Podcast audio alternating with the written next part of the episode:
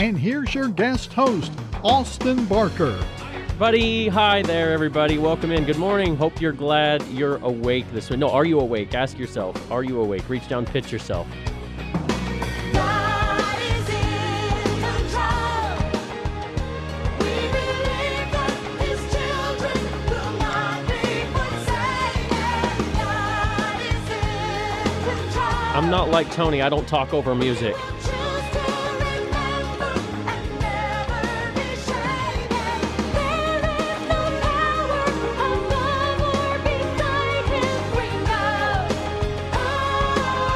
Except when I do.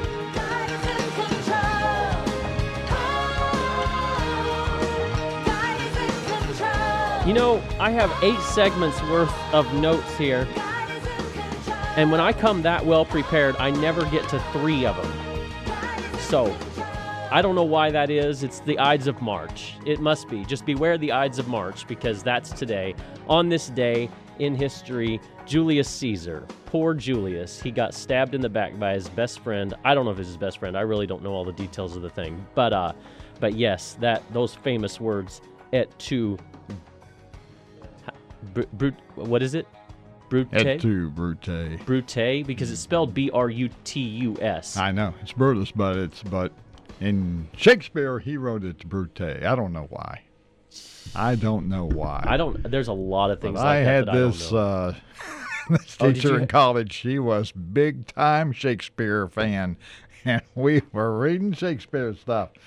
And I'm still not a big Shakespeare. I mean, I like some of the stuff, and the stories were interesting, but you have to get in and get get into that language, and you do. it takes a little bit. You do. It does. Yes. Especially if you're seeing it live on the stage. It just like I'll go to a Shakespeare play, Mm-hmm. And it takes me about 15 minutes for my ear to tune in. So I I'm really struggling for the first 15 minutes or so of Right. the of the play just to kind of get the plot and the characters and whatever.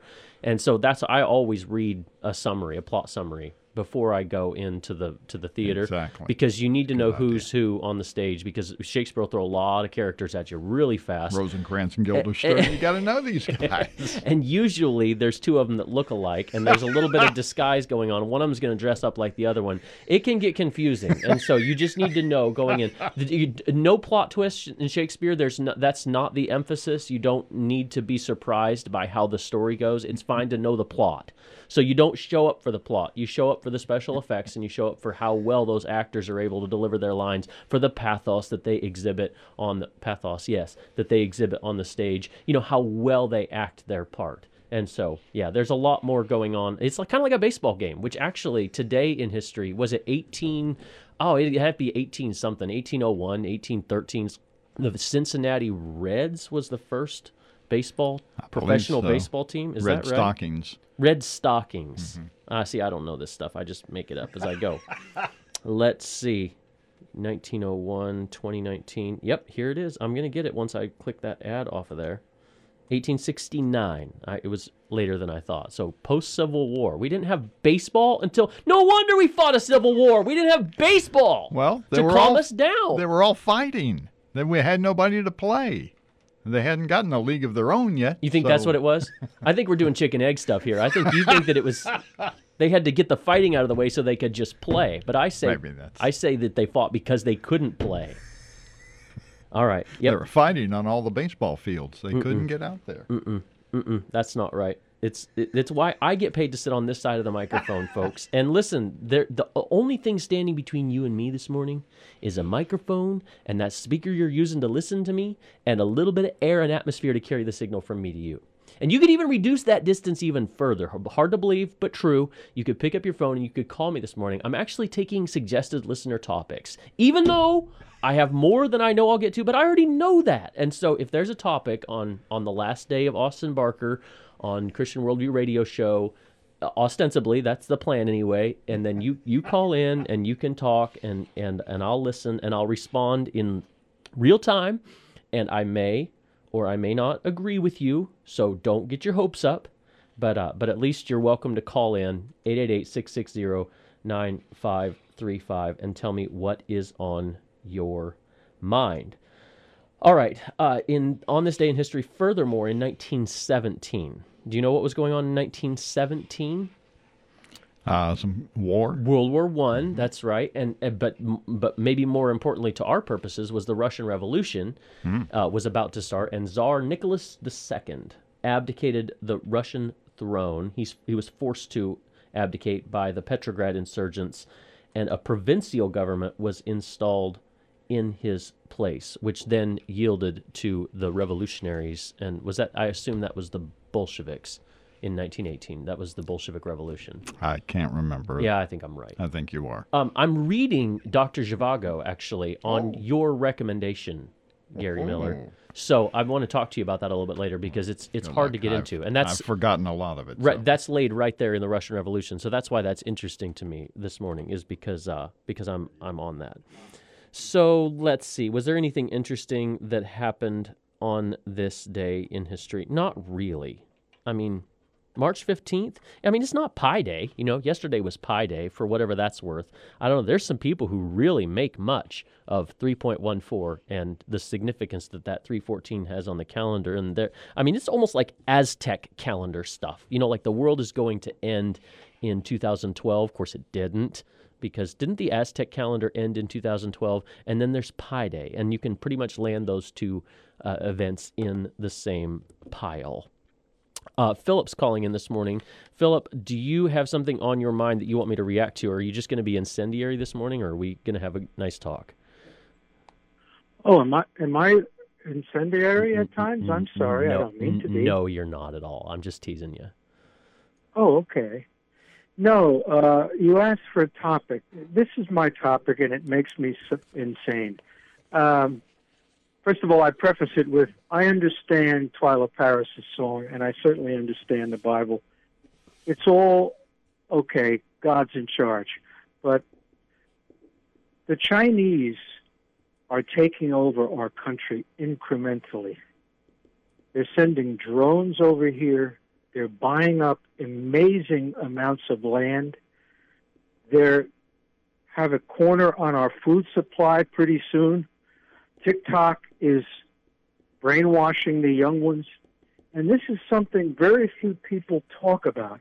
This is why I'm so sad that um, the brother won't have a longer show in the future because he's one of the few. But I appreciate the way you think. And I would love for you to expound on this subject because I don't hear about it anywhere. It's like a silent coup d'etat. They play the long game, and people here who are so interested in myopic vision, they don't think about what's going on to our country by this dreadful enemy. Your thoughts? Yeah, it's an interesting one, uh, Philip. And as predicted, I'm not going to agree with you completely. I want to agree. I want to affirm the first part um, that the Chinese are are are our number one global threat. They are the number one global threat right now. Um, where in the early 2000s it might have been Islamic jihadism. Um, China has taken over that place, and they are very ambitious. They have global ambitions. They want to assume the number one spot in the world, and America's sitting on that pedestal. And so China's got their arms around the pedestal and they're rocking it, and they want to knock us off. So all that is true.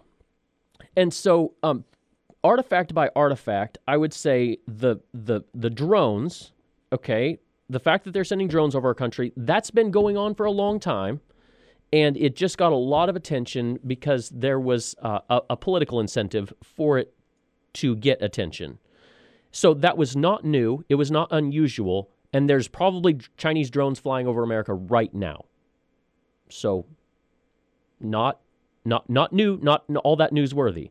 In terms of the farms and the Chinese buying up American land and the threat that that represents to our food supply, if if you look, this is a numbers game, and I'm going to talk like a statistician. Okay, um, if you look at the raw number of acreage that the Chinese own in America, the number will scare you because it's in the millions of acres.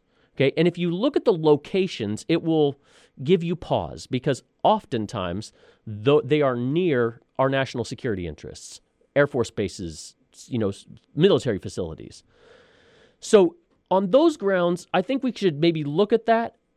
But if you look at as a percentage of the American food supply that is contributed by Chinese sources and Chinese corporations, it's absolutely minuscule. And so there's, you know, alarmism about Bill Gates and how much farmland he's buying up and why all that. And, uh, you know, the Chinese are buying up all the American farmland in order to, you know, put our, their fingers around the neck of the American food supply so then they can starve us and extort us for whatever. I don't buy it just because of the numbers. It's it's it's in the one to two percent, if even if it's even that high. I can't remember, but I just remember it being an extremely small percentage of the total American food supply. As far as TikTok, much is being made of the national security threat of TikTok. And I, uh, Tony and I disagree on this. You and I may disagree on this, but I don't view TikTok as nearly the national security threat, the spying threat, the data intelligence mining threat that I view it as a worldview threat. That the fact that our teenagers are addicted to this technology that rots their brain, that to me is way more consequential. Now, the fact that TikTok looks different in America, that it's a mind rotting, soul numbing, sucking, whatever influence on our young people, that bothers me a lot more because in China, it's not like that. It's actually contributory. It's actually kind of got sciency stuff. It's kind of educational. And so the fact that there are two TikToks, a Chinese version that's smart and an American version that's epi- epically stupid, that bothers me way more than the fact that they're spying on us. Um, in terms of cultural myopia, that we can't see the threats and we don't recognize the real threats before they're already too big for us to deal with, I agree with that. That's been typical of every civilization, not just America. And your concern is well grounded that America's a, uh, a civilization in decline. Finally, Yes. Yes, I'm sorry. Can I just put in one thing before? sure, Yeah. Um, I grew up, of course, reading about Mao Zedong. right. I don't know how familiar you are with the Cultural Revolution, but what he did was he got into the schools, he got into the culture that the old ways of doing things, the feudal lords that ran China, all of that has to be put away. We have a new system. We're going to institute it through the state and this Marxist system. Well, that's exactly what's happening to our country. That's right, Philip. And so you're not wrong to see that, but just rewind for 40, 50 years and realize that what you just said about the Chinese and the Marxism and the Cultural Revolution, we were saying about the Russians back in the 1960s and the 70s. Okay? So Russia was the big bad boogeyman back then. And we've had two, we've gone through two or three different boogeymen since then. And so there's always a big bad boogeyman. And fortunately, we had a person like Ronald Reagan who stood up and reinforced the bulwark of American exceptionalism against a real, what he called the evil empire. And it was. And so China is today's evil empire. We have a choice. We can either stand up against it or we can roll over and let them do. But but Alexander Solzhenitsyn was predicting the downfall of Western civilization back in the 1970s, not because of some Russian territorial imperial expansionism, but because of the so, the rot that was happening within Western culture. And so I really that's the danger for us. That with our, our worst enemy is ourselves, not the Chinese. It's not Islamic jihadism. It's not Russian territorial expansionism. It's not, you know, whatever, whoever you want to label. There are bad actors all over the world that want to see America fall. And that has always been, well, I don't know if it's always been true, but it's been true for a long time. And so, another typical feature of American life, I think everywhere, not just American, is to overestimate our enemies. And so, there's a thickness and a richness to American culture that I am a little bit more optimistic about. And I don't think the Chinese are going to choke that off. I, Hey, one last thing, and I'll let you go. Sure. Yes, and I agree with you, and I appreciate your thoughts. But what is different, what is unprecedented, Uh-huh. in my view, Mhm. is that we have people in our government who are way too friendly with these people. They don't think about America first like every other time in history. That's why these people are more of an existential threat that they'd ever been. I don't agree. Think about Joseph McCarthy and, and, and, and the Red Scare of the 1960s. There were communist sympathizers with, embedded within our government, high level people who were spying for the, for the Soviets. So that type of insider um, opposition, you know, that what's the, the third rail? Is it the third rail? Is that the, the, the brigade that's within that that I think that's a traitor term. Yeah, I, th- I think that's always been the case, Philip. I don't think we're in any worse shape. Um, you don't you don't agree that there are people in the country now who are knocking every vestige of what built America? That has never been before. Yeah, I think that's probably true. Um, that there has been a significant decline in patriotism. And so I'm going to blame that on my generation, the millennials. And maybe I'll blame it on the boomers just because they raised us. So everybody maybe gets, so there's enough blame to go around for that. Hey, Philip, appreciate the call. yeah, That was and that's what see that's what makes me nuts. Like the Chinese say, "Hey, we'll just let it collapse from within." They look at all this climate crap. They don't worry about it. They couldn't care less. They poison the air. They butcher their own people. You know, it's different now. You see, that's why. That's why when you say what you say, I understand. But I think because I'm 75 years old, I see a difference. This country now, its leaders do not believe America is greater, not believe America is first, and we're way too. I mean, I believe that sometime soon the World Health Organization might be able to make decisions that affect Americans, and our president would be fine with it.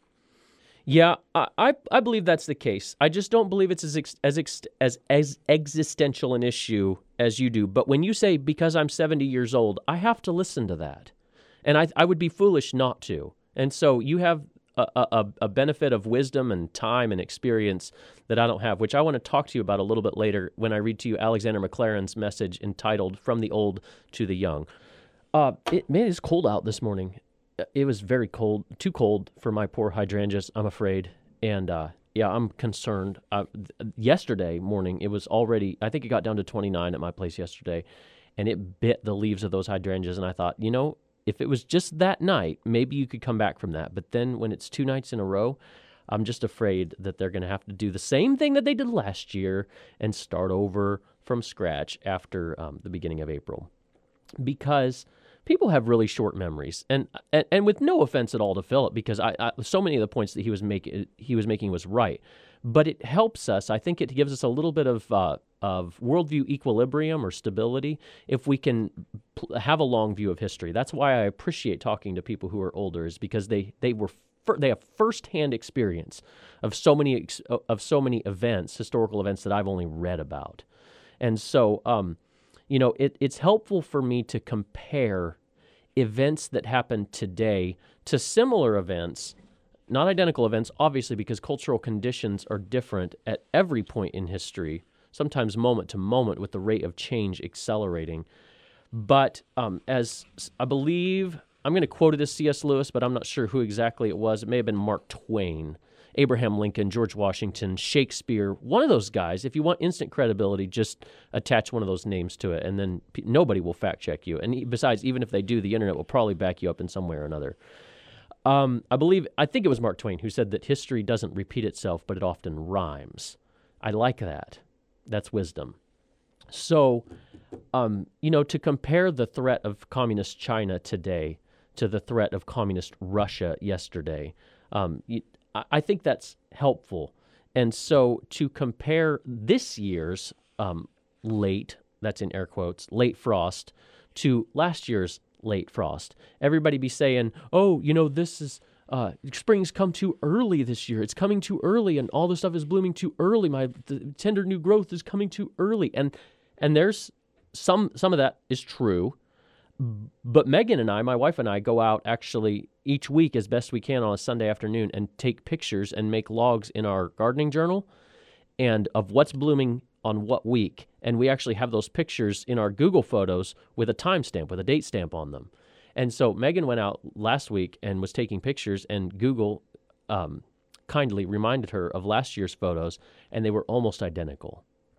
So spring is not any earlier this year than it was last year. If anything, it's maybe a week earlier, maybe five days, something like that. So, um, no worries on that account, but I would remind you that last year my hydrangeas got bit hard by a, by a quote late frost, and they had to do a hard reset from the ground um, come April. So I'm a little bit sad about that, but hey, spring is not even here by the calendar. Okay, just because daylight savings time or whatever this is, this daylight regular time. I don't know what save what's savings and what's regular. Uh, this is daylight saving time. Is that right? Right. Notice no S on saving. daylight saving time. Ooh, that was such a gentle way to scold me for my ignorance. I, I get that from my wife all the time. I like to pass things on. Um, daylight. So this is daylight saving time. Do you like daylight saving time, or do you like daylight regular time? I just want them to keep it the same. I- That's that's exactly what I said. Okay, Right. and I was having a conversation at our church's men's breakfast yesterday morning with several of my guy friends, Mm-hmm. and I said I don't care which one, pick one and stick with one. right. Okay, so that's always been my position for a long time. And Tony and I have uh, Tony and I have fought about this before, and you and I were on the same side. Pick one, stick with one. And Tony says no, it has to be this particular one, and I don't know which one he favors. All right, I can't remember. I don't know But he favors a certain one, and I thought, what a knucklehead! One's the same as the other. Well, a guy yesterday enlightened me and gave me additional wisdom on the topic that there actually is a difference for a certain type of person. And you're the type of person, actually. So, which surprises me that you don't prefer one over the other. For a guy like me, Right. who has complete control over my schedule, I control when I get up in the morning, what time I go to work, and when I show up for work and when I call off work. Exactly. Okay, I've got complete control over my schedule, and so I can flex and bend with the sun, do what the sun's doing, and no problem. The clock doesn't even matter to me. so that's why I just hate the change. But for people who don't control their own schedule, who are actually on a time clock, who have to be at a certain place at a certain time, Right. Then they do prefer a certain orientation of the sun around that schedule. Oh, really? So at least that's what this guy says. He says, right. I have to be to work at, at, at, at 8 o'clock or whatever time he said, and I want the sun to be up at that time. Right. Like, I don't like going to work in the dark. And then the other guy says, Well, I, I like getting off work and still having some sunlight mm-hmm. in order to do things at home. Yeah. And so he says, So I like my light on the back end of the day.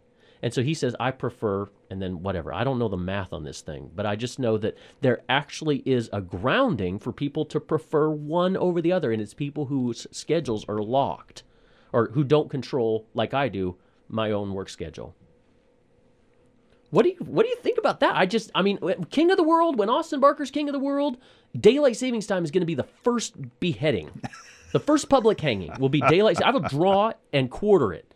Tie a rope to every corner of daylight savings time and say the four winds go. I like it like it is right now. Let's just leave it like it is, and we're fine.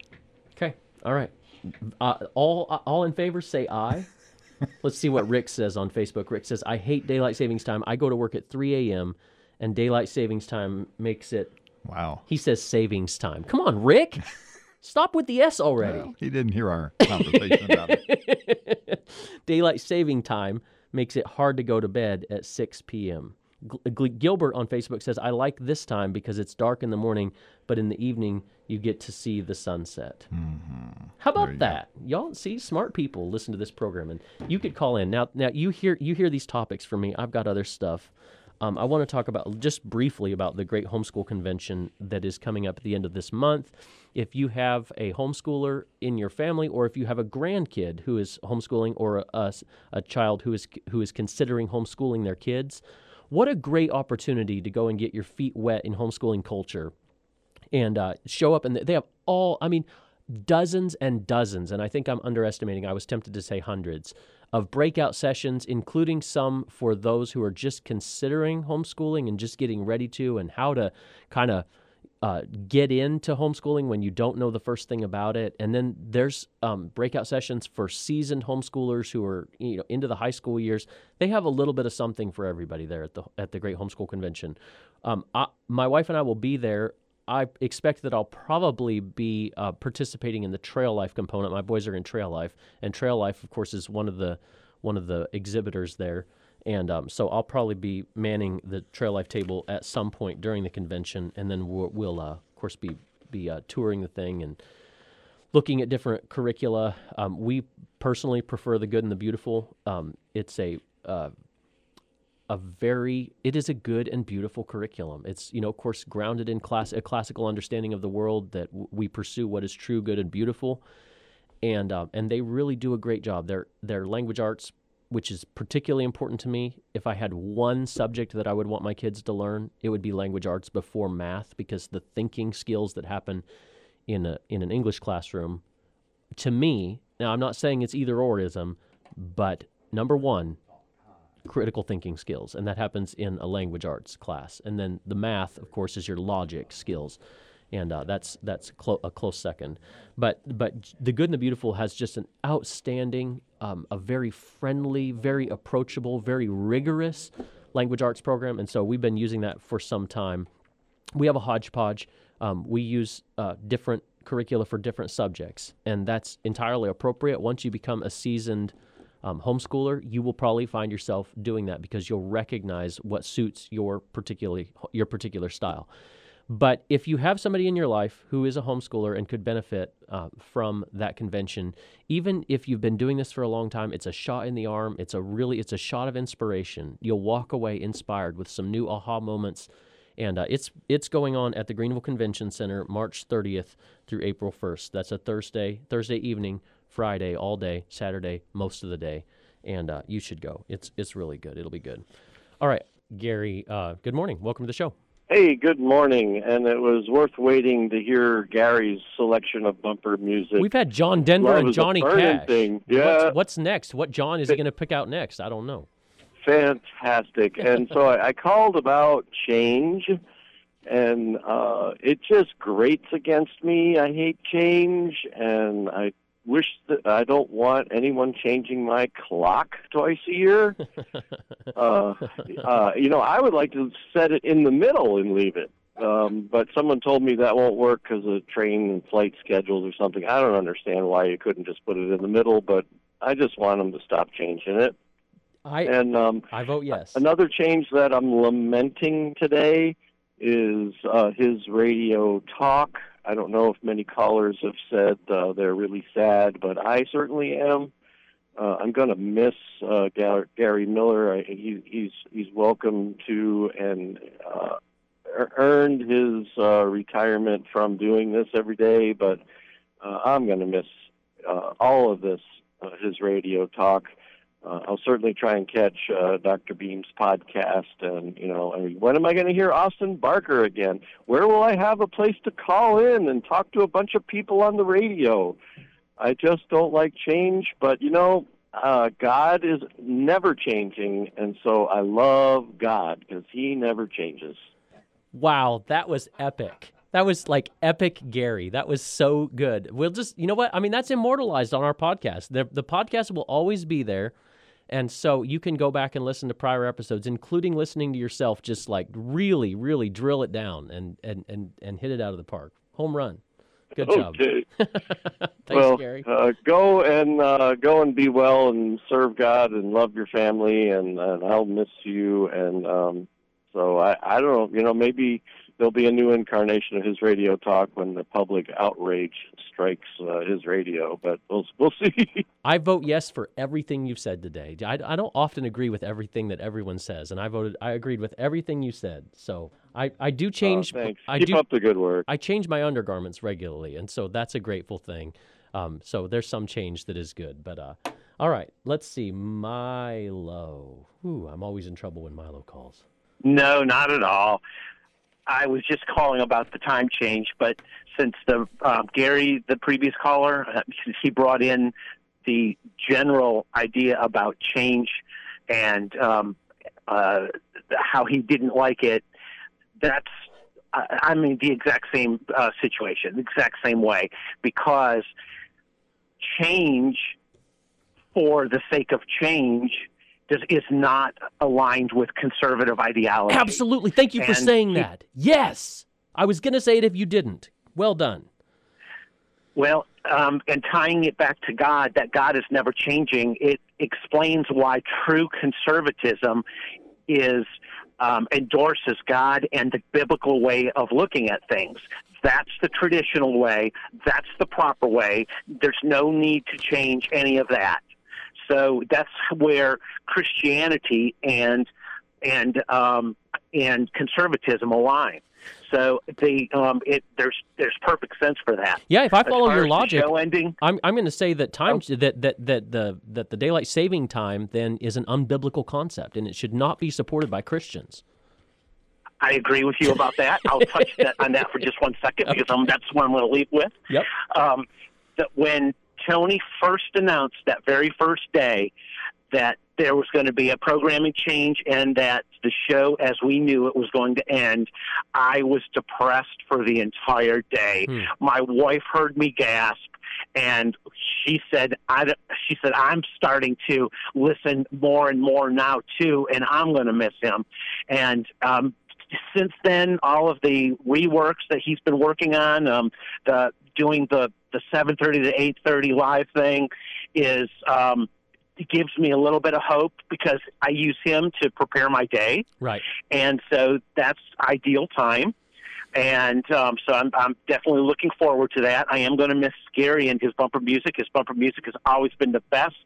Um, it's been absolutely on par, um, if not eclipsing Rush Limbaugh's bumper music. I, I agree. so I agree. uh, I, I can't say enough about that. Um, and as far as the raining, radio training network goes, I'm a I'm an old Pentecostal myself, and so I've got uh, we've we've got very strong ties to RTN and their their Florida flagship station, at the South Carolina flagship station, their Missouri, um, the whole works. We, you know, we're all aligned together. So I'm I'm with them all as far as that goes.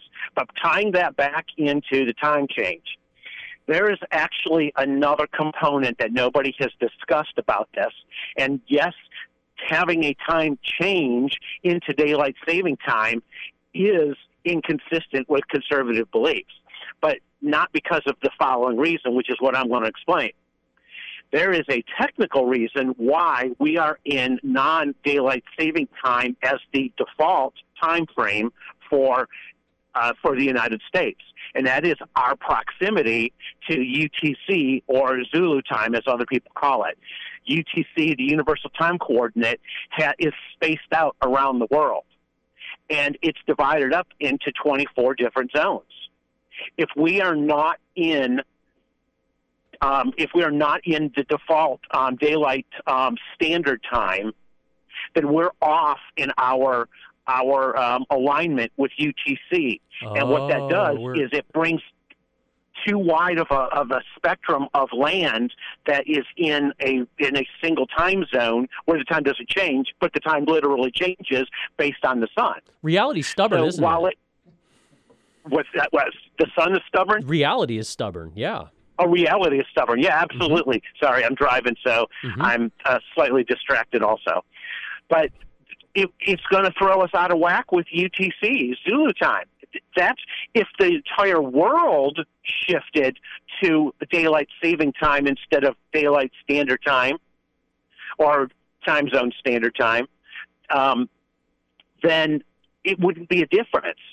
But if anybody doesn't, then we're going to be out of whack with the rest of the world. So that's why it's important that we stay on on our time zone standard time. In our case, Eastern Standard Time. So you could take that type of factual argumentation to a debate and say, here are the facts, not here's my dumb opinion about why I hate it and it's bad for people and whatever. But he's, but that's that's that's legit. Like that's actually, as you said, a technical grounding for um for opposing the the de- the default of of whatever you call it. I You don't know, know- what standard time. Milo, that sounds like that's what makes the flux capacitor allow time travel. Just, uh, I'm not positive about that, but I think that that may be the founding principle. We need to have Dr. Brown um, elaborate on that a little bit further. Milo, good to chat with you. Maybe maybe the last time we'll get to chat in this context, and so it's um it's been good, and so I hope you drive carefully and and uh, may may we um meet in some future time in uh, in better conditions. I hope so. All right, take care. Uh, let's see. Yeah, we need to go to break. I want to comment on just a couple things that he said because it was really good. Um, one, Gary Miller. It, y'all hear the bumper music, but you don't know all the technical expertise that goes on behind the scenes. Those are the things that w- that we, Tony and I, actually appreciate more about Gary is his just his um, the the level of of exp- excellence that he brings to production. You just don't get that with a lot of people. There is a precision in his production skills um, that you hear through the selection of, of, of music, and we see all the time. It is. It's a. It's a. It's a regrettable day.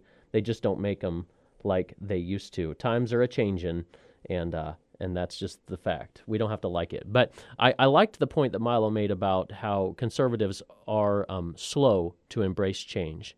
And my novel that I have outlined but not yet written is predicated on that exact concept. Is that um, that we want to see change and we should accept some change because some things need to change. When Jesus put his finger in the face of the Pharisees and said, Things are not the way they should be, he was saying, Things need to change. And the Pharisees are so entrenched in their tradition. And he says, You teach for doctrine the traditions of men. You teach them as though they were the oracles of, of changeless God.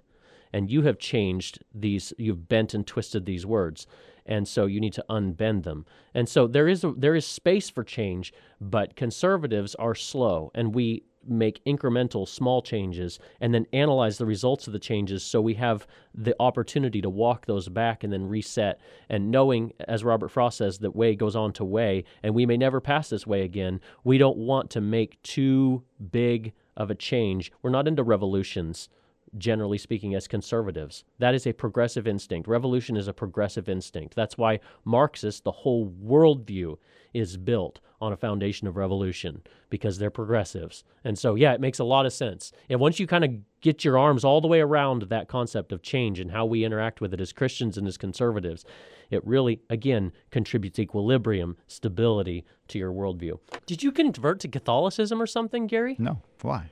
Because you're wearing green on St. Patrick's Day? Yes, I do that. You didn't know that Protestants are supposed to wear orange on St. Patrick's Day. No, thank you. You, you, get, you get pinched if you do that. Found that out the hard way. I'd take So- the pinch to be a Protestant. Well, I I understand that. I'm I'm all for the Protestant team. I'm on the Protestant team, but I uh, But I you're gonna like wear to, your green. I like to.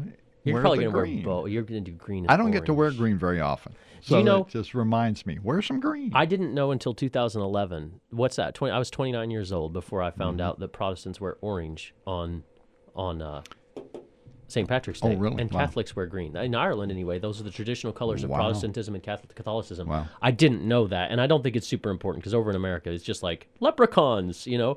I saw a uh, there's a movie out called Saint. Is it? It's just called Patrick, or something. I, I, think haven't something seen this like one, that. so you have to tell me about it. and it, it talks about uh, the real story of his life, which includes kidnapping, Yeah, yeah, yeah. slavery, and redemption. Oh yeah. And it looked like, wow, this looks like this might be pretty good. really cool story Mm-hmm. about Patrick's conflict with the Druids in Ireland. So yeah, um, uh, yeah, I learned that from an Anglican uh, priest actually, who told me uh, I showed up to teach at a Christian school wearing Mm. green on St. Patrick's Day, and he's like, "What are you, some sort of Catholic?" See, that's how So, you learn. See, I, you get it from your wife. I get it from my pro, from my Anglican priests, and yep, yep. All right. Um, should we celebrate Women's History Month? Just curious, um, because some women say no. That's interesting.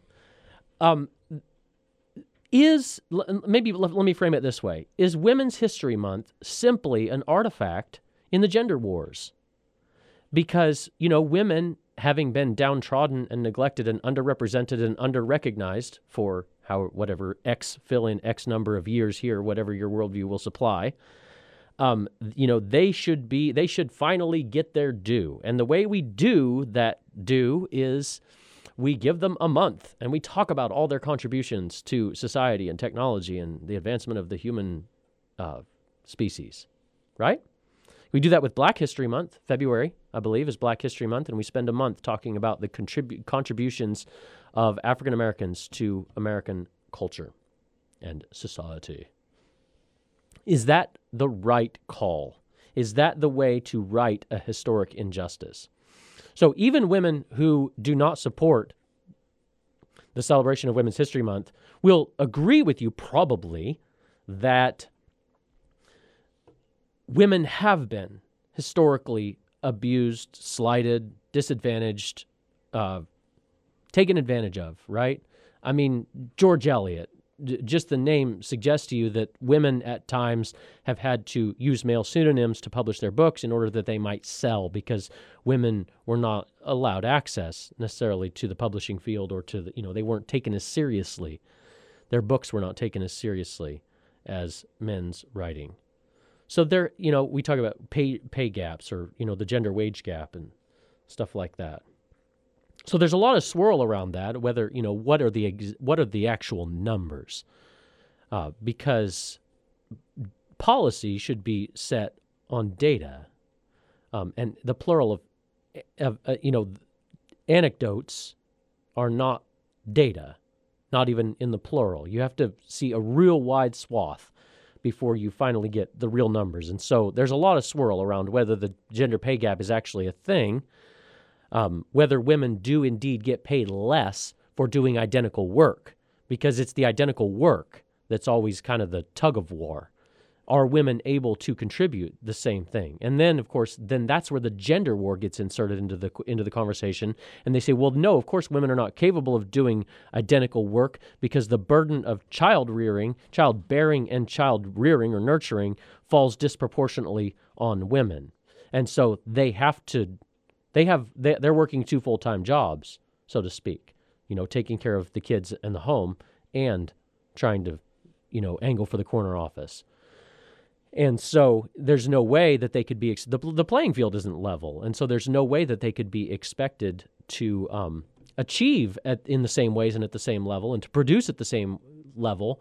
And so therefore, they get shorted in their career and in their salary. And of course, they go unpaid for all the work they do at home and with the kids. All right, have I framed the issue correctly?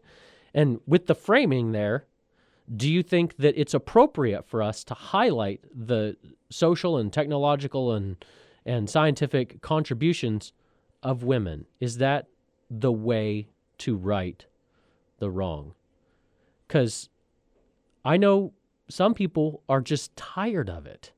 They just get weary of I'll give you an example. You go to William Wordsworth's um, cottage in England okay, out in the country, the, the the the the marsh country of England, and you go out there because you're a fan of William Wordsworth and his poetry, you know, and you want to go out to where he, some of these great poems were written, and you go into this cottage, and up on the wall is a big plaque that's that that is all about women in poetry and their contribution to women, or to, to, to, to the field of poetry, to literature. William Wordsworth's cottage. But we need to use that as an opportunity to staple on something about women because women go underrepresented. And so it's not, you know, they're never going to get their own cottage as a destination, as a tourist destination, you know, because whatever, you know, woman poet, no one's going to go and see their cottage. So we have to commandeer William Wordsworth's. Do you see the point that I'm making here? Is that is it worth it? Does it work? Is it even worthwhile to to try and recognize women by shoehorning them in to William Wordsworth's cottage. Isn't that kind of an insult? Doesn't that kind of isn't that the same as saying, you know, that African Americans can't succeed on their own? So what we really need to do is we need to put in quotas for them. So, you know, we get in the certain number that couldn't get in on their own merits. That's an insult. Isn't it kind of similarly insulting to women to say that the only way that you can ever achieve recognition is if we give you a dedicated month out of the year to uh, highlight your achievements because Lord knows you're never going to get them recognized on their own merits on their own day in history. So we're going to artificially create a day in history for you, women. What, who do you think is right in there? I've tried to kind of fairly represent both sides. In the next hour, we're going to be moving on, but if you want to circle back and answer that question, I'd be interested to hear your take. I can hear both sides of this talking in my head. Um, my wife is one of those women, strong women, who scorn the emphasis on feminism. Interesting topics. There's more to come. We got a whole hour ahead of us. Stay tuned. We'll be back after the bad news.